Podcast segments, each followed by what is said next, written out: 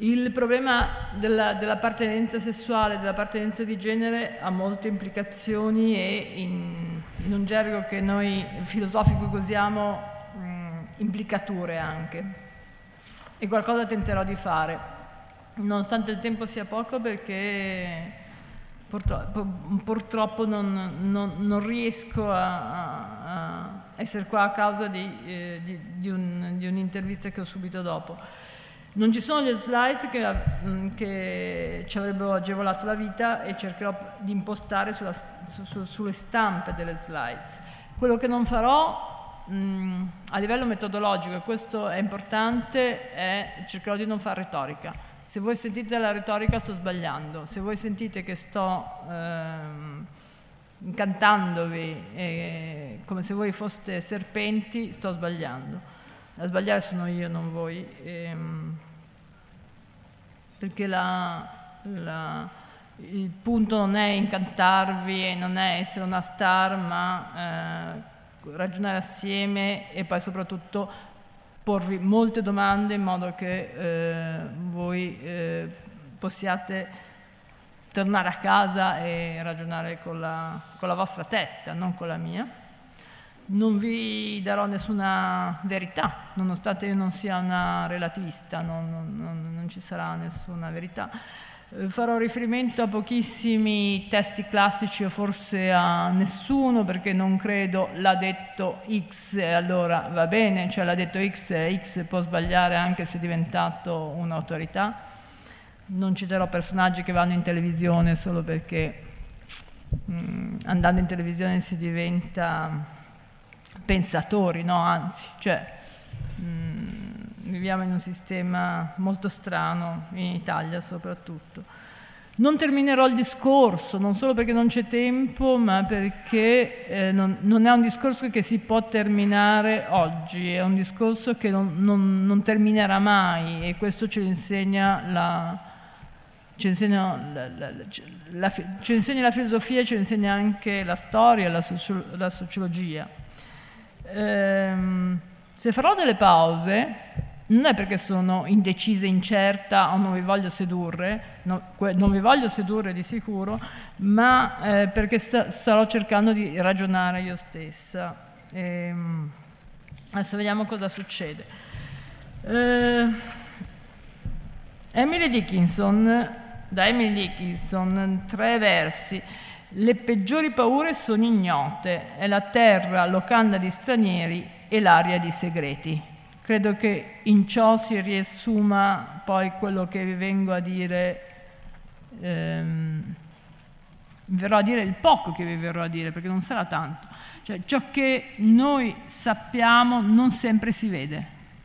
Invece certe volte noi confondiamo ciò che ci, si vede con ciò che sappiamo se voi pensate a eh, quando si parla di appartenenza sessuale, eh, la, eh, quello che facciamo comunemente è eh, il bambino ha un pene, allora è un maschio, altrimenti è una femmina. Mm? E, usiamo, e già mm, sbagliamo, nel senso che usiamo due, due sole categorie sessuali, di appartenenza sessuale. Però torniamo dal... Cioè partiamo un po' più indietro rispetto alle categorie di appartenenza, di genere, di sesso che in Italia vengono co- costantemente confuse. Eh, fare sesso lo confondiamo con l'amare? Spesso sì.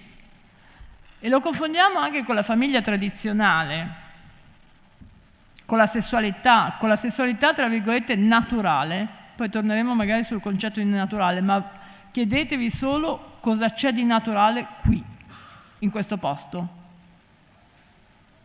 Eh, questo microfono è naturale, io ho qualcosa mh, mm, di naturale, cioè non sono più pelosa, non sono più, diciamo, eh, sono vestita con, eh, so, sì, magari uno dice, cosa so, cotone, ma eh, non, non, è, non, come dire, non non lo cogliamo nella, nella cosiddetta natura. Cosa significa fare sesso? È una bella domanda perché eh, eh, cos'è? È un complesso di azioni e di attività, ma di che tipo di azioni e di attività si tratta? È limitante o limitativo? È circoscritto? Questo sì, a livello temporale è circoscritto, eh, sul piano spaziale è circoscritto, sul piano emotivo forse non è circoscritto, sul piano psichico. E poi, far sesso è un atto o una serie di atti? È più maschile o più femminile? Beh, dipende da cosa si intende per maschile e femminile. La biologia ci dice molto sul, sui differenti tipi di far sesso maschili e femminili, però non ne teniamo conto. O comunque non, non siamo tanto noi a non tenerne conto quanto tutto un sistema politico, religioso, che, a cui, eh, economico, a cui forse conviene non tenerne conto.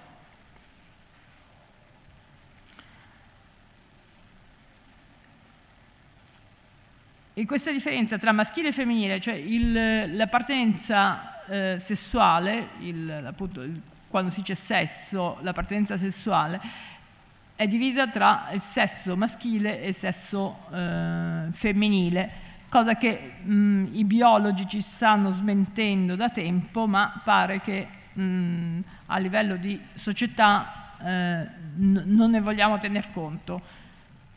Perché siamo convinti che le cose stiano in un modo o perché ci conviene non tenerne conto?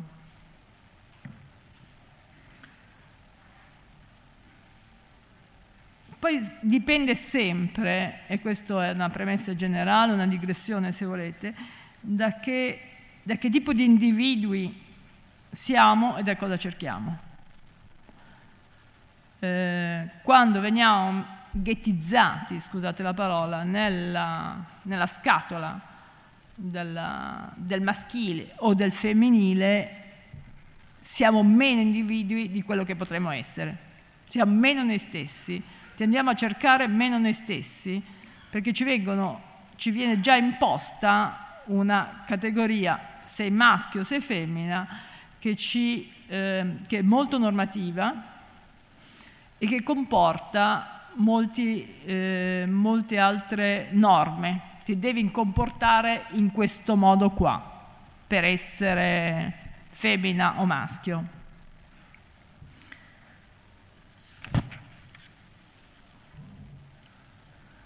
Il, il, ehm, perché il genere e il sesso, eh, ne ho parlato in questi giorni a lungo con Chiara Saraceno, perché l'appartenenza al, eh, al sessuale, che per adesso è eh, ehm, categorizzata solo in maschile e femminile, e quella al genere, uomo o donna, out out.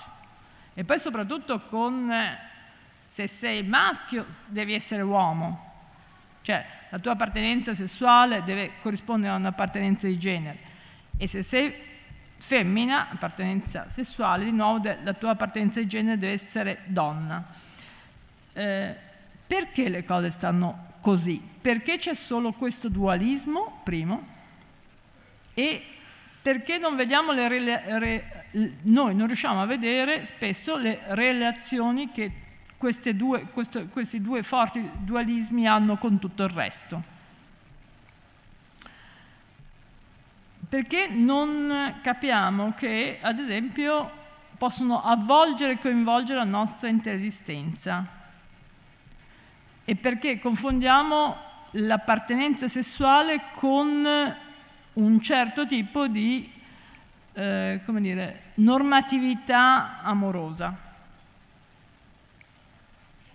Perché noi tendiamo a esaurire la nostra spesso? O perché qualcuno che, eh, dire, qualcuno che è la società, eh, un tipo di società che però siamo noi, ehm, ci, ci costringono in qualche modo a esaurire la nostra ricca identità personale nella nostra identità sessuale che diventa prioritaria. Esempio banale, Una volta, eh, in brutti tempi, è stato prioritario avere gli occhi azzurri, anche se Hitler non ce l'aveva. Non, non, ce l'aveva o non ce l'aveva? No, non ce l'aveva, non credo, non ce l'aveva. Eh, però ha, è riuscito a imporre che a importare erano gli occhi azzurri. E, e da tutto ciò è dipeso poi un, un sistema molto pericoloso che sta eh, che fortunatamente si è fermato, ma cosa avevano di significativo quegli occhi azzurri? Per cui il punto è cosa, di cioè, cosa, di, cosa ha di significativo oggi la nostra appartenenza sessuale e la nostra appartenenza di genere, perché, come mai l'abbiamo così esaltate? Perché non diciamo è importante avere, so, un piede ehm, che misura 40? In alcune società è importante, ma mh, mm, nella nostra non ancora, non più, non so. Ehm, è più maschile o più femminile? Le donne devono avere i piedi più piccoli, gli uomini devono avere i piedi più grandi non è una questione di controllo, qualcuno, adesso non sto facendo discorsi retro, ma non è una questione di controllo, cioè che qualcuno sta, qualcuno da secoli, non, in qualsiasi società, sta controllando la nostra sessualità. Ora, quando, quando si parla di sessualità, eh, e che è collegata strettamente alle nostre appartenenze di sesso e di genere, quello che ci viene detto, quello che mi è sempre stato detto, è che la sessualità appartiene in toto alla natura e alla biologia. Cioè la sessualità cosiddetta naturale. Eh, però allora uno si chiede, ma allora che differenza c'è tra far sesso e sessualità? Ed è la sfera maschile a controllare, in questo caso, la sessualità? Ma soprattutto cos'è naturale? Cosa, cosa, quando, quando, usiamo il termine naturale o tradizionale, la, la, la, la, sessualità tradizionale, la famiglia tradizionale, la coppia tradizionale, l'embrione è una persona, ehm,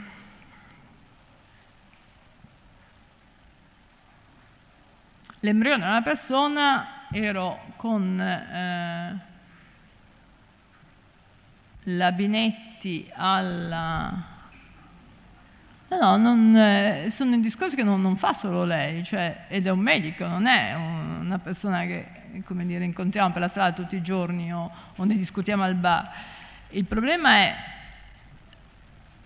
eh, le ho chiesto, beh, l'embrione di una persona, d'accordo, però dammi una definizione di persona. E dato che non ce l'aveva, la risposta è dammela tu, che è un classico del nostro eh, modo di, di, conversare molto male. Come se cioè, sta sostenendo lei che l'embrione di una persona è non io, per cui era lei che mi doveva dare una, de- una definizione di persona, e le ho dato tre possibilità, in tutte queste tre possibilità filosofiche di come noi filosofi mh, mm, di, mh, mm, definiamo una persona, non rientrava nulla che, po- che, potesse andare bene a lei. E così ha cambiato discorso. Eh, però anche, anche, anche, su questo, cioè chiedere a certe persone che cos'è naturale, cosa intendi per naturale, cosa intendi per tradizionale, eh, è interessante perché da ciò che è naturale tradizionale poi seguono altre cose, a partire sempre dall'appartenenza di genere e, e, e sessuale. Eh, che cos'è naturale? Mm, ci sono delle, dei, dei filosofi e delle filosofe che sostengono che non ci sono le leggi di natura E comunque non c'è, questo invece è chiarissimo, non c'è la sessualità naturale, cioè adesso come adesso non c'è la sessualità naturale nel senso che immaginate, proprio provate a chiudere gli occhi e immaginatevi di essere all'età della pietra. Eh, la nostra sessualità si è molto evoluta rispetto all'età della pietra. Cioè, magari chi è rimasto all'età della pietra, per carità, ma eh, non... Eh, ehm,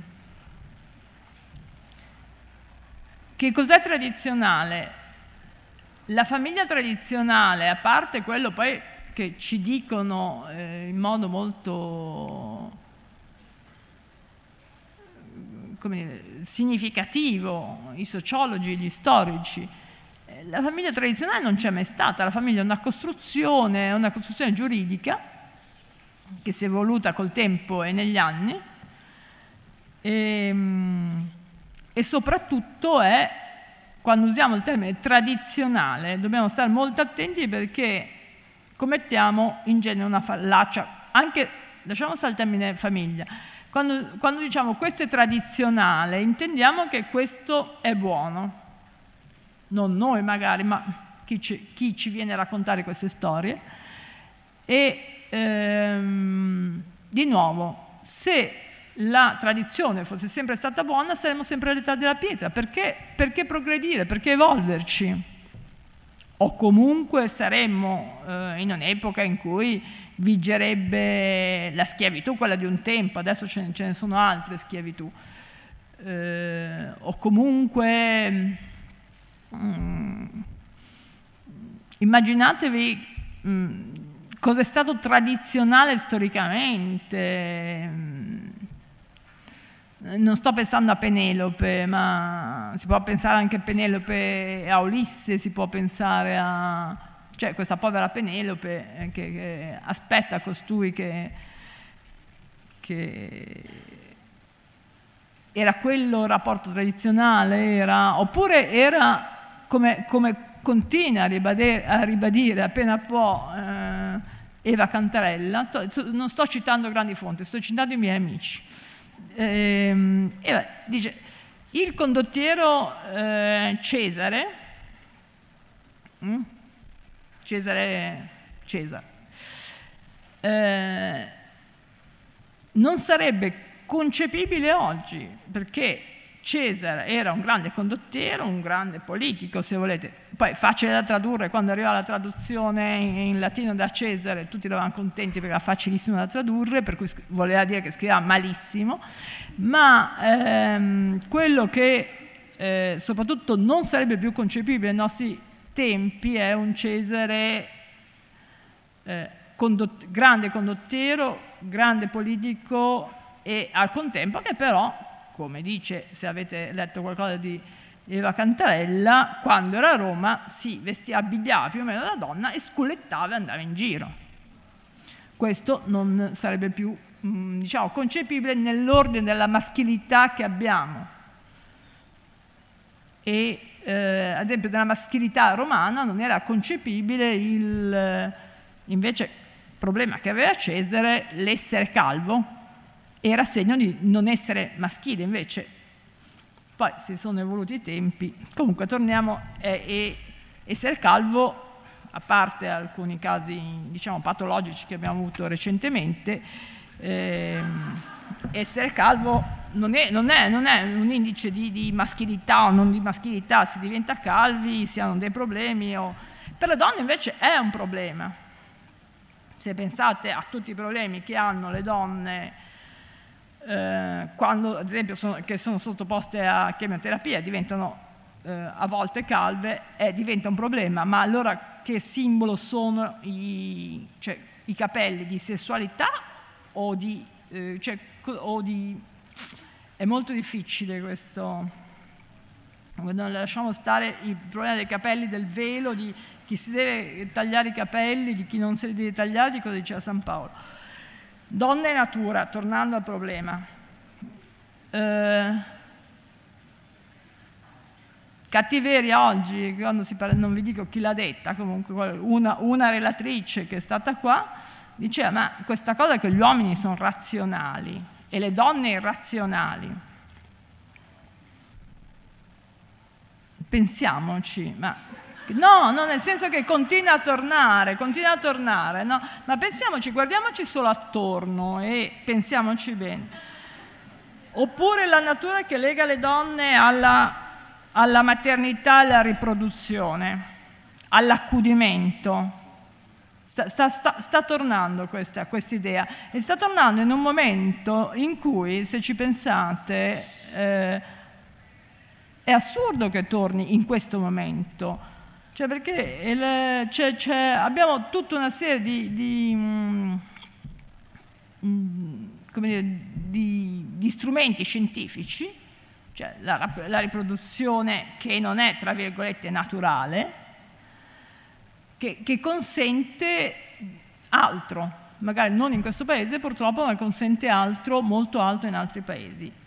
E la donna accudente, Beh, di nuovo, eh, stereotipo imposto alla donna, non, eh, siete sicuri che tutte le donne sono accudenti o che debbano esserlo?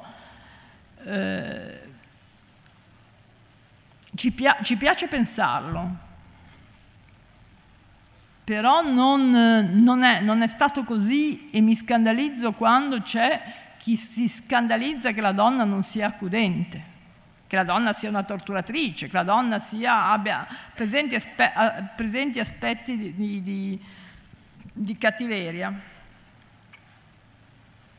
Nuovo, poi il problema è la sessualità, oggi come oggi, è destinata davvero a, solo alla riproduzione naturale? Beh, se solo quello, una volta riprodotti, chiuso, non... Eh, eh, quello che dicevo un po' prima, il, um, il, l'appartenenza, quando si, si, considerano significativi l'appartenenza al, al, al, sessuale e al genere, um, la femmina donna si trasforma in corpo e natura. Invece il maschio eh, uomo in mente e cultura. E poi da, da, da, da qui eh, seguono altri dualismi. Ad esempio, le, le, donne sono passive, gli uomini sono attivi. Questo purtroppo l'hanno detto in mille filosofi, mi spiace ammetterlo che siamo stati così cretini in passato, ma lo siamo stati, e anche, anche a presente lo siamo. Ehm, però queste donne sono, diventano passive, se ci pensate bene, anche quando per questo i, i versi di Emily Dickinson all'inizio, quando sono anche apparentemente, ci appaiono apparentemente attive. Foucault, e qua cito non, non un amico, non, non, invece cito, non, ho avuto piacere di incontrarlo, eh, scriveva, con i nostri desideri attraverso i nostri desideri si creano nuove forme di relazione, nuove forme d'amore, nuove forme di creazione. Il sesso non è una, fati- non è una fatalità, è la possibilità di una vita creativa. Ora, il punto è invece nel nostro vivere, nel nostro...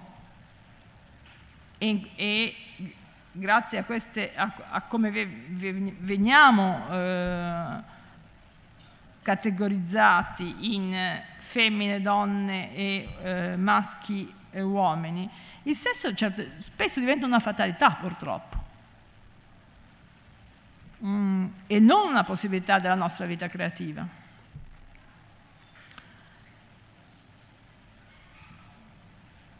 Invece grazie a una sessualità creativa che ci suggerisce Foucault, se al posto di sesso sostituiamo sessualità, noi ci allontaniamo dalla cosiddetta naturalità, tra virgolette, che non credo ci sia, no, almeno, no, ripeto, di no, non vivere dalla naturalità sessuale.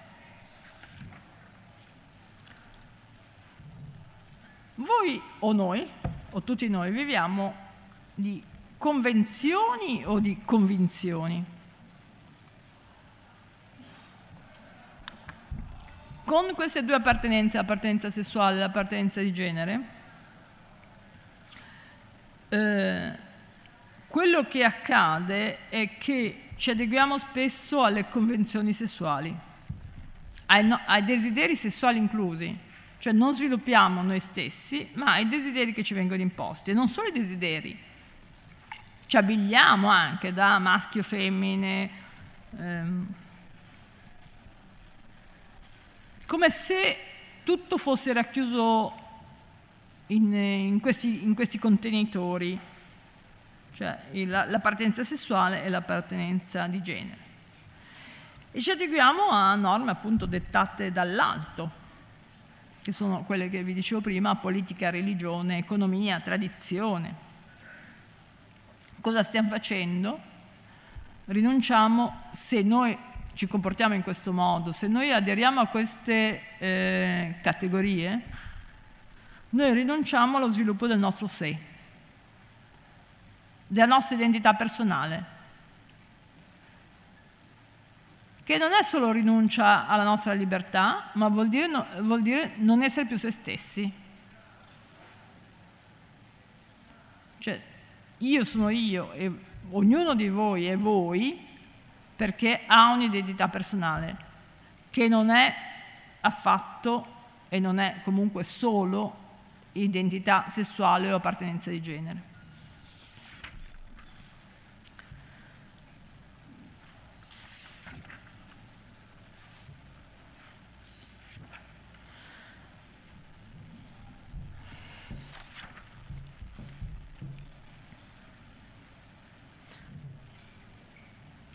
Perché se pensate a tutte le vostre, tra virgolette, appartenenze,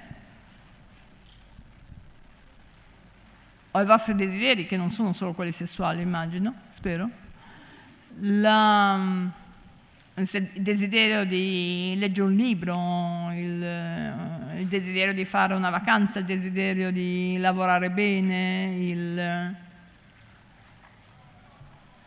e non si tratta poi solo di desideri, ma se ci limitiamo anche alle appartenenze, noi abbiamo tante appartenenze. Ognuno di noi giunge da una classe sociale diversa, ha una cultura, cultura nel senso non, mm, non appartenenza culturale, ma ha, ha, un'intellettualità diversa, ha pensieri diversi, è, è portatore di un handicap o no, ehm, crede in una religione o non crede in una religione, se voi iniziate a pensare a voi stessi in modo molto articolato, vedete, iniziate a capire che l'appartenenza sessuale di genere sono minoritarie rispetto alla vostra identità personale.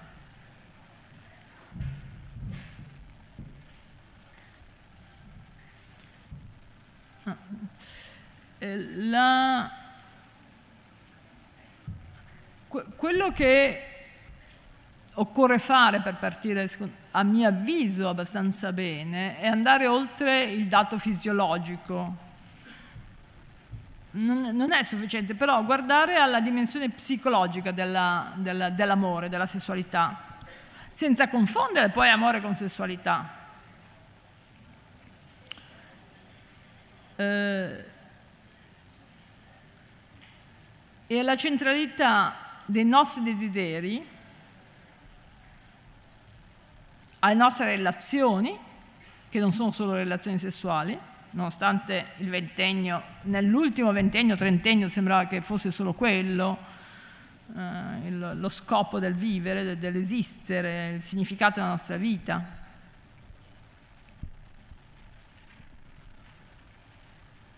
E all'iniziare iniziare a, vedere, a, a concentrarci su questa nostra identità, a svilupparla, a conoscere noi stessi come come insomma, ci viene da, da, dall'antica Grecia e non solo, in, senza concentrarci né solo sulla mente né solo sul corpo, cioè vedere che eh, superando il dualismo mente-corpo, eh, nella consapevolezza che noi siamo sia una mente che un corpo e senza eh, esaltare in modo cartesiano il, la mente e poi non riuscirla poi a collegare se non con la ghiandola pineale col corpo.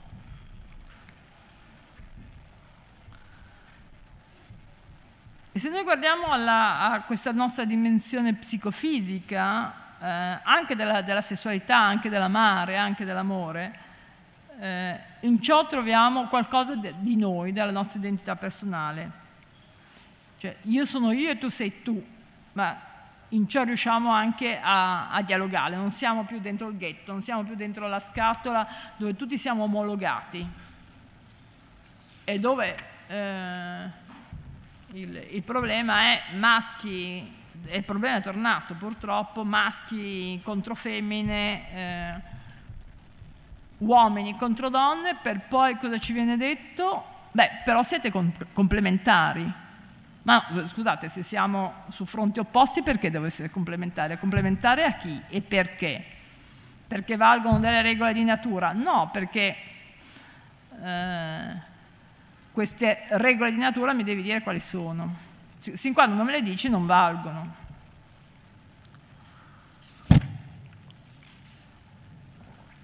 In, ehm, in, ehm, forse non avete mai sentito il termine, monosessualità, l'avete mai sentito? È un termine che invece nella filosofia diciamo anglosassone è usato mm, è usato parecchio quando si parla di, quando entriamo in questo campo che è un campo immenso dei gender studies, degli studi di genere. Per cui uno si può dire, adesso vi, vi dico, monosessualità vuol dire che è, è impiegato per riferirsi a una sessualità, quella di cui si parlava prima, complementare, tra virgolette, o non complementare a seconda di cosa si intende, eh, di preferenza non bisessuale.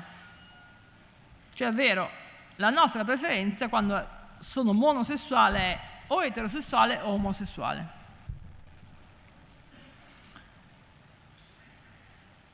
La monosessualità in qualche modo ribadisce i concetti di sesso, femmine e maschio, e di genere donna-uomo, giusto? Però, a seconda se si è eterosessuale o omosessuale, bisogna ragionare sul fatto e questo è importante, siamo contrapposti oppure siamo complementari. E anche sulla, su cosa significa etero, sul significato di etero, proprio a livello terminologico, e su cosa significa homo. La monosessualità corrisponde al monoamare? No. Mm. Noi sappiamo eh, di, di, di, di, casi, ce ne sono stati moltissimi, in cui eh, donne eterosessuali hanno amato profondamente, non sessualmente, uomini eh, omosessuali e viceversa. Per cui in questo caso abbiamo due concetti diversi tra monosessualità e monoamare. Torniamo al problema del sesso e genere. Cioè abbiamo questa appartenenza sessuale che ci viene detta femmina-maschio, categoria biologica. E i biologi ci stanno dicendo no, non ci sono più solo due sessi. Appartenenza di genere socioculturale, però cosa normativa, però quello che ci viene detto o che noi vogliamo dire è no, basta con solo donna-uomo, almeno quello concediamocelo. Di non avere solo questi due generi che poi corrispondono esattamente cosa ce ne facciamo, se donna-uomo, eh, cioè la, la donna è comunque una femmina e l'uomo è comunque un maschio. Eh, a contare, vi dicevo, è la vostra storia personale che è individuale, cioè spero che non spero, non è, non, è, non, è, non è, neanche sperare proprio che le cose stanno così, la vostra storia personale l'avete vissuta solo voi in prima persona, è tra virgolette la razza a cui appartenete, razza nel senso tra virgolette perché non, sono, non esistono le razze a livello biologico, però esistono poi di fatto. le classi sociali, le vostre preferenze sessuali, la vostra cultura, la vostra età. Pensate a quanto, quanto ancora oggi purtroppo è importante l'età di, di una persona nella, nella differenza tra, tra, i sessi. Un uomo a 50 anni è eh, affascinante, eh, maturo, eccetera, eccetera, una donna a 50 anni da buttare. Ma non sto esagerando, eh? Eh, se, se, voi pensate alle elezioni americane, ma perché ha, pe- ha perso? No, no, adesso, perché ha, pens- ha perso ehm, eh, Hillary Clinton? Perché era vissuta, l'hanno, l'hanno poi, diciamo, gli, stati, gli, gli, sociologi hanno capito come mai ha perso, perché era vissuta come una nonna. E quando poi la povera Hillary Clinton eh, ha, ha dimostrato durante tutta la, la, la, prima... Adesso poi vediamo le cose come vanno, però fino, eh, fino a, a, quando c'è stata Hillary Clinton, che credo che sia ingrassata 20 kg, è stata male, eccetera, si è fatta poco notare, eh, però ha retto questo mondo in eh, non ci sono state cose così gravi come mh, mm, forse adesso spero che, che, non accada nulla di, di, però non siamo andati incontro. E questa donna ha girato il mondo però le sue abilità eh, politiche, diplomatiche eh, e anche è sempre stato un grande avvocato non sono state riconosciute le sue competenze non sono state riconosciute rispetto alla sua età. E invece il, diciamo, l'avversario in quel caso era eh, eh, l'avversario conservatore con tutte le rughe, eccetera, era andato in Vietnam e allora quello era l'uomo da, ehm, da valutare, da conservare. Eh, perché incide ancora così tanto l'età nel rapporto tra persone? Perché ci viene detto una, una donna a un certo punto non è più feconda. A parte che i ginecologi stanno smentendo questa, idea, cioè mh, i ginecologi internazionali ci stanno dicendo che, eh, almeno alcuni, eh, ci stanno dicendo, e la cosa non, non, mi ha sorpreso subito, ma poi ho capito, che la, a livello di evoluzione la menopausa delle donne ha una certa spiegazione. Se noi crediamo a un, un'idea che al man, scusate, al man the hunter, cioè l'uomo cacciatore che vengo, ti violento e ti lascio, ti mollo, per cui stufi di, stufe di essere violentata, a un certo punto vado in menopausa, quindi non sono più... No, ma no, no, no, no, è una cosa seria, non, non, non eh, sono più riproduttive, per cui mi lascio in pace. Adesso i ginecologi stanno, non solo i ginecologi, ma eh, i biologi, gli endocrinologi, stanno pensando che se finisce finalmente questa epoca, cioè quella dell'età della pietra, eh, le, non ci sarà più l'evoluzione, condurrà lentamente le donne a non andare più in menopausa, perché il problema non sarà più quello di, eh, che, che, c'era una volta, per favore non violentarmi, anche se insomma i nostri dati sono, sono i, la cronaca non si capisce cosa, la cronaca che è cronaca nera degli ultimi, degli ultimi tempi non, non si capisce. Da, secondo, eh, il punto è, e questo vi prego di chiedervelo, sto, sto, sto, andando fuori tema, ma sono aumentati i dati di violenza sulle donne, ci stanno giocando sopra i giornalisti perché così facciamo un po' di cronaca nera e vendiamo più giornali, o c'è qualcuno per adesso che è andato veramente a confrontare quello che sta succedendo oggi a non dico il problema poi sono delle denunce, il problema è molto grave, il problema ne sono molto consapevole, ma quando c'era il delitto d'onore, cos'erano gli anni 80, quando è, quando è finita? Anni, eh, inizio, cioè, erano pochi anni fa, no? E lì era proprio legalizzato e potevo semplicemente sostenere, beh, mi ha tradito, adesso la faccio fuori e non, andavo in, cioè, non mi succedeva niente. Per cui confrontare anche questi dati sarebbe interessante per capire se il fenomeno è cambiato o, stiamo, o invece non è cambiato e eh, c'è qualcosa che eh, di, c'è di nuovo diciamo, una, un sistema politico e religioso che ci vogliono ingannare sotto questo profilo, nonostante, ripeto, il femminicidio è una parola orribile, però la, il problema c'è e rimane e dobbiamo denunciarlo così come altri grandi problemi.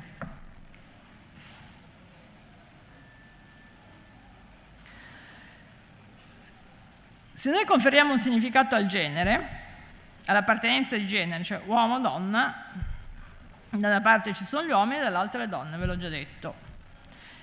Però eh,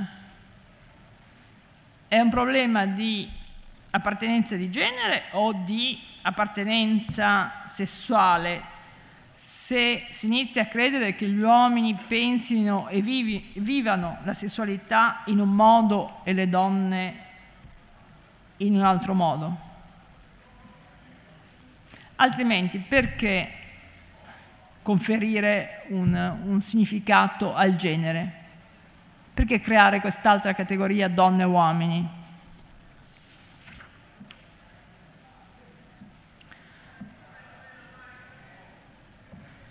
Abbiamo ancora poco tempo purtroppo, quindi cosa volete che vi parli? No, il discorso è molto lungo.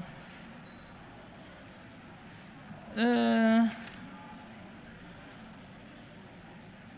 Dunque, le, tornerei sul genere perché la cosa più complessa è che questa cosa, cioè, mentre io direi che l'appartenenza sessuale, per cui maschio femmina e quanti sessi ci sono, tocca veramente la biologia, mm, non, non, è questione di, di, cui si possa occupare un filosofo.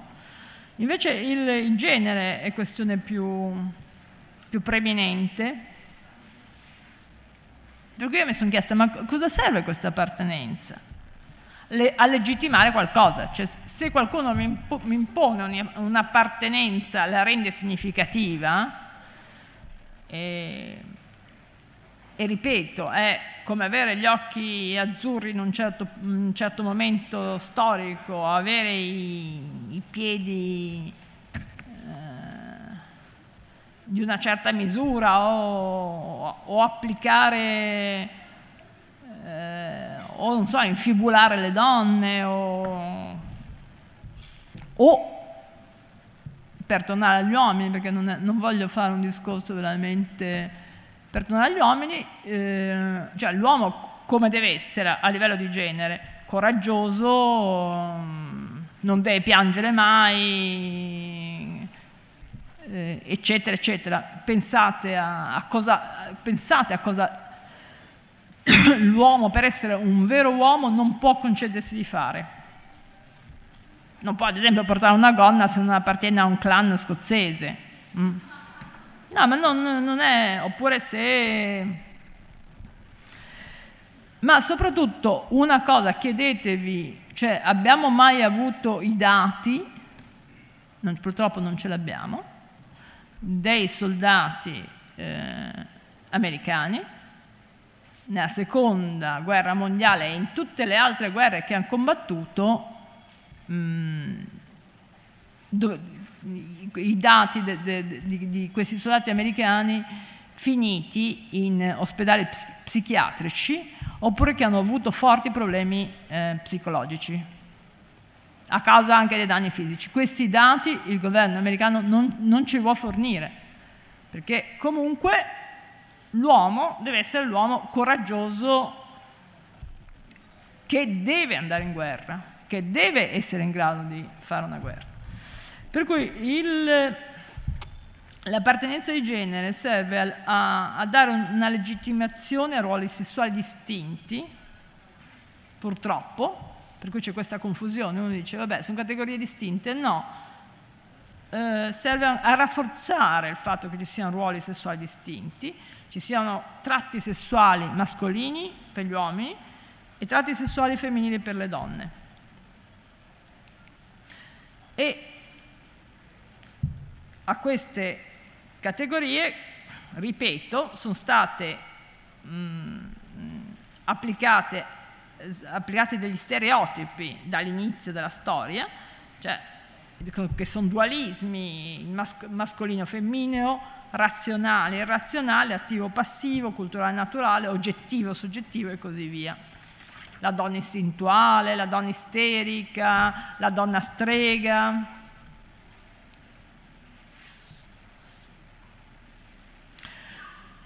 Proviamo a concludere così, sulla... O forse, sì, proviamo a concludere così.